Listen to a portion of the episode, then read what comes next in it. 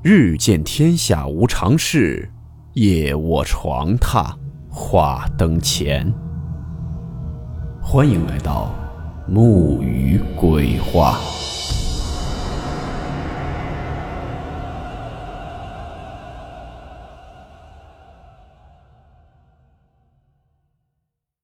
大家好，我是木鱼。今天这个故事是我们一位叫做小福神的听友分享的他自己的亲身经历。故事名称：黑影。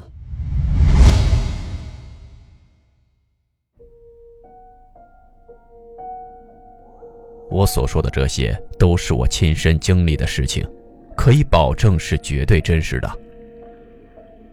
从小我就是生活在这样一个家庭里。我的大伯是类似于跳大神的那种人，会念经祈福求平安什么的。我家里是二层小楼，因为是农村嘛，二楼供奉的都是一些佛爷，一般大人和小孩都是不允许进去的，所以家里面人还是对这方面有一定的信仰。我现在上高二，最近一次身边发生怪事儿，也就是初三毕业的时候了。为了方便我上学，所以我家里面买了一套二手房，在我高中附近。房子里面只有我的房间是向着阴面的，但我也并不在意。等新房装修出来，住进去的第一天晚上，奇怪的事情就发生了。当时我要睡觉，就去关了灯。就在我刚把灯关掉，我好像就看到我的面前突然闪过去了一个黑影。就从我的面前一闪而过，非常的快，但是也足够我看得清楚。我当时心里也没有多想，只是心里疑惑了一下，心想着可能是我太困太累了，又或者是眼睛突然适应不了强光后的黑暗，眼花了。反正当时并没有怎么在意，就睡觉了。结果到了后半夜，我也不确定那是什么时间，我被冻醒了。那时候是夏天。我也并没有开空调，因为我不习惯成夜开着空调睡。就是浑身感觉冰凉，那种冷不是凉爽的冷，是那种刺骨的冷，由内向外的冷。而就在我冻醒之后，我听见了好像有人说话，是那种呢喃着窃窃私语的声音。那个声音不像是在交谈，因为根本就没有停顿。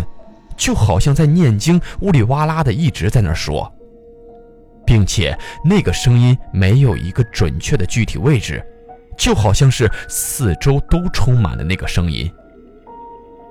我当时一下子就坐了起来，就在我坐起来的一瞬间，我的衣柜门突然砰的一声关上了。但是我的衣柜门一直是关着的，我也并没有注意衣柜门有没有什么时候打开。反正就是听到了衣柜门砰的一声响，而且在我坐起来的瞬间，那个说话的声音就消失了，并且那种寒冷的感觉也突然之间就没有了。因为那是半夜刚醒过来，还有点迷糊，所以那种状态也并没有感觉有特别的害怕，就是心里面有些疑问，然后我就躺下接着睡觉了，一夜无梦。第二天起来后，我就想起来昨天晚上的事儿，心里就有点发毛。我想起来衣柜门的那个声音，我就马上跑去衣柜那里，想看看到底怎么回事儿。可我打开衣柜门后，我就彻底傻在那里了。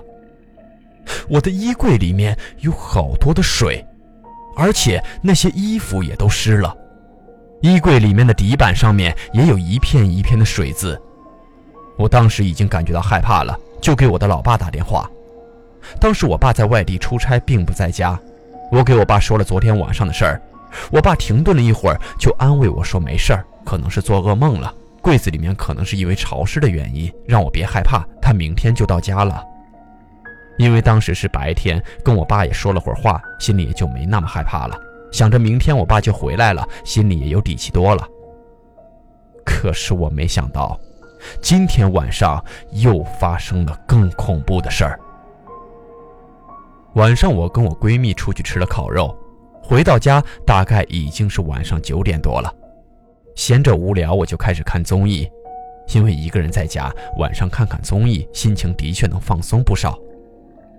大概看到十一点钟左右吧，我就有些困了，就去关灯睡觉。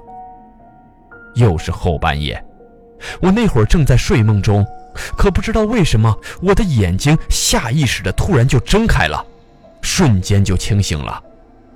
就在这个时候，我看到了一个黑影，清晰的轮廓。那个黑影似乎是一个短发长裙的女生。此时，她正弓着腰站在我的床边，而且我能很清楚的感觉到，她正在直勾勾的看着我。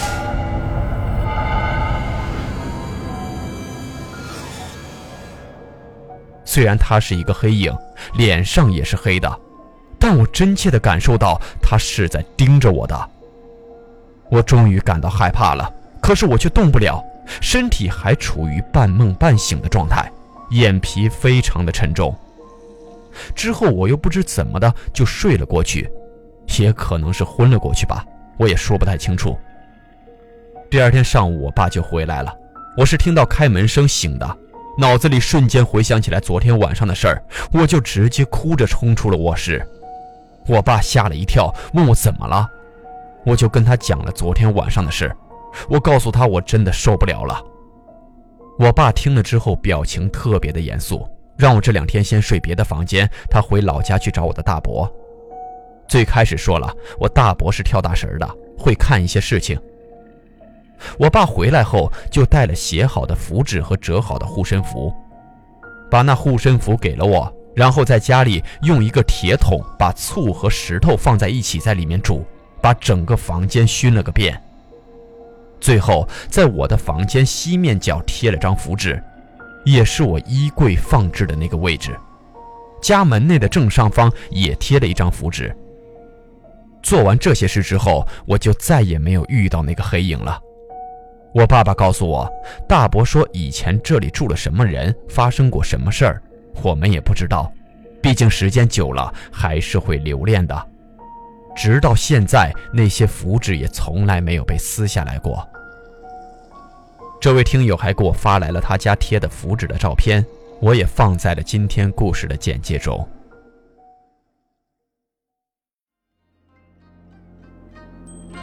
好了，我们今天的故事到此结束，祝你好梦，我们明晚见。